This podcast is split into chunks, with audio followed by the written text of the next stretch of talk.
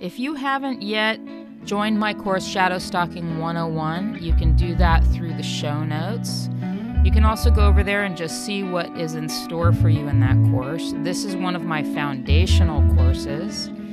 And one of the prerequisites for my course, the Wounded Healer Advanced Studies and Coach Training in Archetypal Somatics. So, if you're interested in having a line of work that is heart centered and about shadow stalking and somatic shadow integration, you might want to check out my courses. So, I hope to see you there.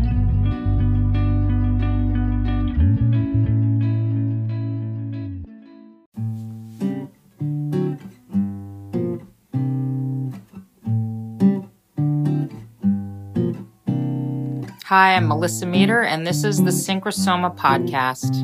Remember to subscribe. Find me at Instagram at Synchrosoma. My email is synchrosoma at gmail.com, and on the web, synchrosoma.com.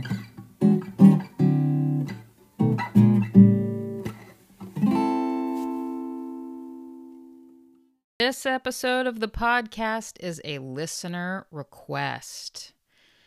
The theme is fairness in relationships. And so, what I want you to do is think about your relationship that you are having right now, if you're in a romantic partnership or maybe a past relationship, or if neither of those apply to you, what you think a relationship should be like and what fairness would look like in a relationship. And so you can pause this if you want to do that for a moment. And then when you feel like you've got kind of an idea of what fairness might look like in a relationship, you know, whether it's equal contributions financially or equal chores or whatever it is. Um, you know, if you do something for them, they do something for you, whatever that stuff is that you've come up with, I want you to take it, write it down on a piece of paper, and then throw it in the garbage. Because relationships not only are not fair, even if you could do an accounting system and make something equal or fair, you are have so little mental capacity to be able to really account for what's fair and what isn't fair in a relationship that your math would be wrong. So throw it out. And let's start with what's real. What's real in relationships is that we learn to be more giving, to allow our chi to flow, to donate our chi, to give, to be unconditional, and to love. And there's something going on right now in in the pop psychology world where people are saying, "Don't go, don't be stupid and think that that unconditional love is possible. All love is conditional. All relating is conditional. That's a total weird i don't know like it's part of the the the group of people that talk about narcissists and boundaries, I think. But in this work and shadow work, we don't we don't go there. So just stop it. Sorry. That's a um that's an inside joke for those of you who know what stop it is. Um, people who've worked with me. And if you don't know, uh, next time we're having a session together, ask me to tell you, and I will tell you what stop it is. We don't go there we work with what's real, not with our fantasies about what is fair. We, I just want to make it really intense for you. Stephen Hawking, who I bring up occasionally in these podcasts. I don't know why, but he's just one of those guys that has some really unique attributes. So he's extreme, and so we get to use him as an example. Do you think that what was going on between him and his wife was fair? Like, the amount of pain he was suffering. Do you think she was suffering that amount of pain? The amount of money he brought in. Do you think she was bringing in the same amount of money? The amount of chores she did. The amount of IQ he provided to their connection. There's no way we can use math to account for what was fair between the two of them. So, if you're operating under a contract that's about fairness, you are in a fantasy. You're in a total delusion and a fantasy about how a relationship should go. Now, if you're willing to get out of the delusion and start to get into unconditional connection, then you can really start to witness and behold your partner for who they actually are, not for you know what they're doing for you or what they should be doing for you or what you're doing for them or should be doing for them or what you're you're manipulating them to do or being manipulated to do. I recognize this is some tough love I'm giving to you right now, but the old adage is true life isn't fair. But guess what? At the deepest, deepest, deepest layer, it is fair. It's totally fair. Everything that's happening to you is meant to be happening. Everything that's happening in your relationship is meant to be happening. Any problems you have are portals and pain portals or opportunities, problems slash opportunities for you to actually get your good work done, your good psychological work done in this lifetime, your psycho spiritual training, your consciousness training for what you're here to do and accomplish. So, whatever's going on in your relationship is going to be really good fodder for that. How on earth do you have a relationship if you're not telling each other your needs and getting them met? I thought that's what a relationship is. I thought I was supposed to come into a relationship and then start having the the sexual part of it or the financial part of it or the fun part of it all start meeting my needs. And if they're not meeting my needs maybe i feel like it isn't fair. How how the how the heck am i supposed to have a good relationship if my needs aren't being met? Well first of all we want to ask ourselves why am i having needs that my partner is supposed to meet what actually are these needs? Because in in my experience the only emergencies are earthquakes and cars on fire and stuff you actually have to do and the only needs are water food sleep and shelter stuff like that. That everything else is do i want this or do i not want this? Every other so-called emergency is just a difficulty or a challenge that that i that i want to meet. Let's just say your partner's cheating on you. Let's make it as bad as we possibly can. Well, now we could all get together and say that they were a liar and cheater and they shouldn't have done that. And so they're at fault and I'm not. It's not fair what they did. They lied and they cheated. Now, if we use the archetypal somatics method or the shadow stalking method for working with this content, we're going to start to decode rather than cast blame or make checks and balances on fairness or or find out who's to blame and start handing out punishments. We're going to start to stalk. Now, there here is a symbol in my reality right now. So go ahead and pick what it is for you. If it's not cheating, if your partner did something else, or if you you cheated or did something else just pick whatever it is that you want to pick as the bad thing that they or you have to be punished for. Now start stalking it. Start asking yourself what is this symbol? What is cheating? What is telling the truth?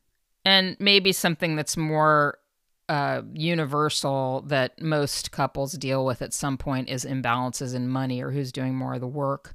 And if you've had children um, who's doing more of the child labor or something. So, child labor, I didn't mean like sweatshop, I meant taking care of the children. Um, so, just pick whatever it is for you and start stalking this thing. Inside of the theme are the symbols, the, the content, the what is it that's actually triggering you that's not fair? I mean, there's plenty of men I know who do all of the cooking and they're happy to do it. And the and the the other part of the partner is happy to receive the you know the partnership is happy to receive the food. And and then there's other people where there's a couple and and one of the couple doesn't do any of the cooking and everybody's really upset about that. And there's a big you know well i do all of the cooking so let's have you do all of the dishes. So this is this is like it's an okay to, way to relate if you just want to be trading for labor in a relationship but doesn't that sound a little bit more like a job and a little bit less like a romance so if you want romance in your relationship. I'm sorry I'm laughing so much during this. I'm making myself laugh. I keep images keep popping up to me. it was the job. Doesn't that sound like a job to you? That, you know, that started to bring in some images. So you can either laugh with me or turn this thing off at this point because you're not getting anything out of it. But Anyway, if you want romance out of a relationship, then you're going to have to stop turning it into a job and a checks and balances thing and a needs thing and a boundaries thing and a are my needs getting met and is it fair thing okay? If you do that and i know that there's so many systems out there's relationship co- coaches lined up to take your money to tell you that they can give you this fourfold system or this tenfold system to help you and your partner finally like each other and stop fighting. Well, I'm here to tell you you don't need a gigantic system. You just need to start caring about each other. And if you care about your partner, then you're not going to want to hurt them with abuse, with attacks, with uh, checks and balances. You're not going to be keeping tabs on how much, how many times they do the dishes. You're going to let them keep tabs on how many times they're doing the dishes. You're going to let them keep tabs on are they evolving and growing and turning into a a contributing partner to the relationship or are they going to rem- or are they remaining a parasite and just using other people. You're going to let them be in charge of their psycho spiritual growth, and you're going to be in charge of yours. And whether your partner becomes loving or not, you can. You can be a loving person. You can evolve. You can have growth in your life.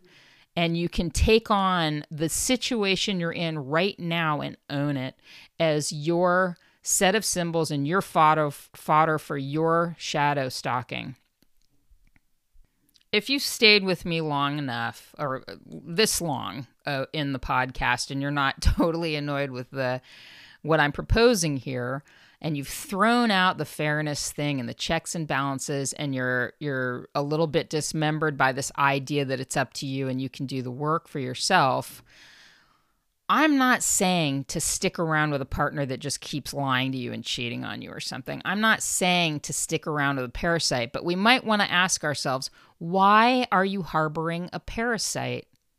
What's in it for you? Why are you, you've got this person that's just, that you're enabling? I mean, is it somebody that you're just you know, giving the money so they can just keep buying beers and not get a job and then complain about how the world isn't, you know, what it, what is it what are you getting out of having a parasite or somebody who's lying and cheating? Okay, there's that that's number 1. That's you taking responsibility for having this person in your life, okay? Again, that's you taking responsibility. So you can start there and then sitting again deeper into the dismemberment. What how are you relating to this person, even if they're a parasite? Even if they're cheating and lying, what is your style of relating with them? Are you just blaming them all the time? Are you trying to use trickery and manipulation to force them to act like they're straight even though they keep cheating on you with the same sex partner and and pretending like they can they cannot do it again? Like what kind of manipulation tactics are you using to get to coerce them into agreeing with your rules that they can't live with but they want to pretend to because they don't want to lose you? You see what i'm saying? So so sit there and ask yourself what what kinds of of rules have you set up? Boundaries is what they use in the nice nice language. What kind of what kind of system have you created to force your partner to pretend? Or what have they traded or given up to stick with your rules? What what have they what part of themselves have they dismembered in order to be able to be in this trade system with you to to um, be under the rules that you're putting forth. So let's say that you're with me and you've thrown out the trade model. You're no longer banking in your relationship and you're ready for real connection, romance, love, magic, and all of that stuff, but you just don't know where to begin.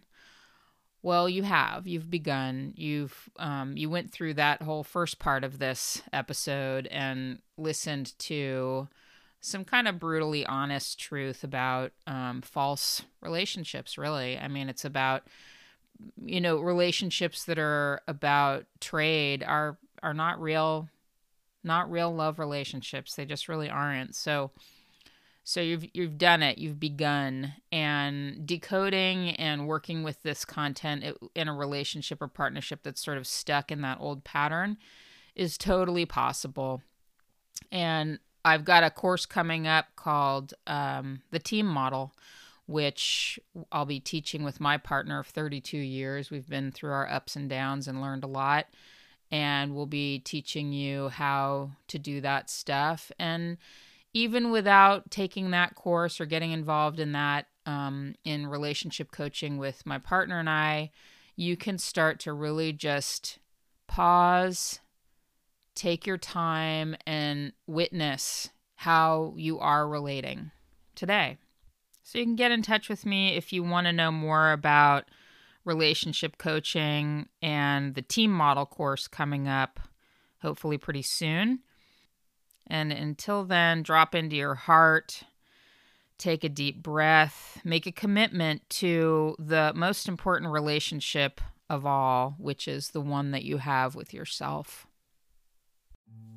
Thank you for listening to the Synchrosoma podcast.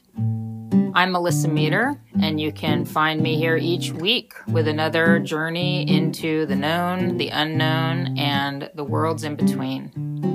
If you'd like to get in touch and find out more about what I do, coaching and courses, contact me at synchrosoma at gmail.com and you can find me on Instagram at synchrosoma. See you next time.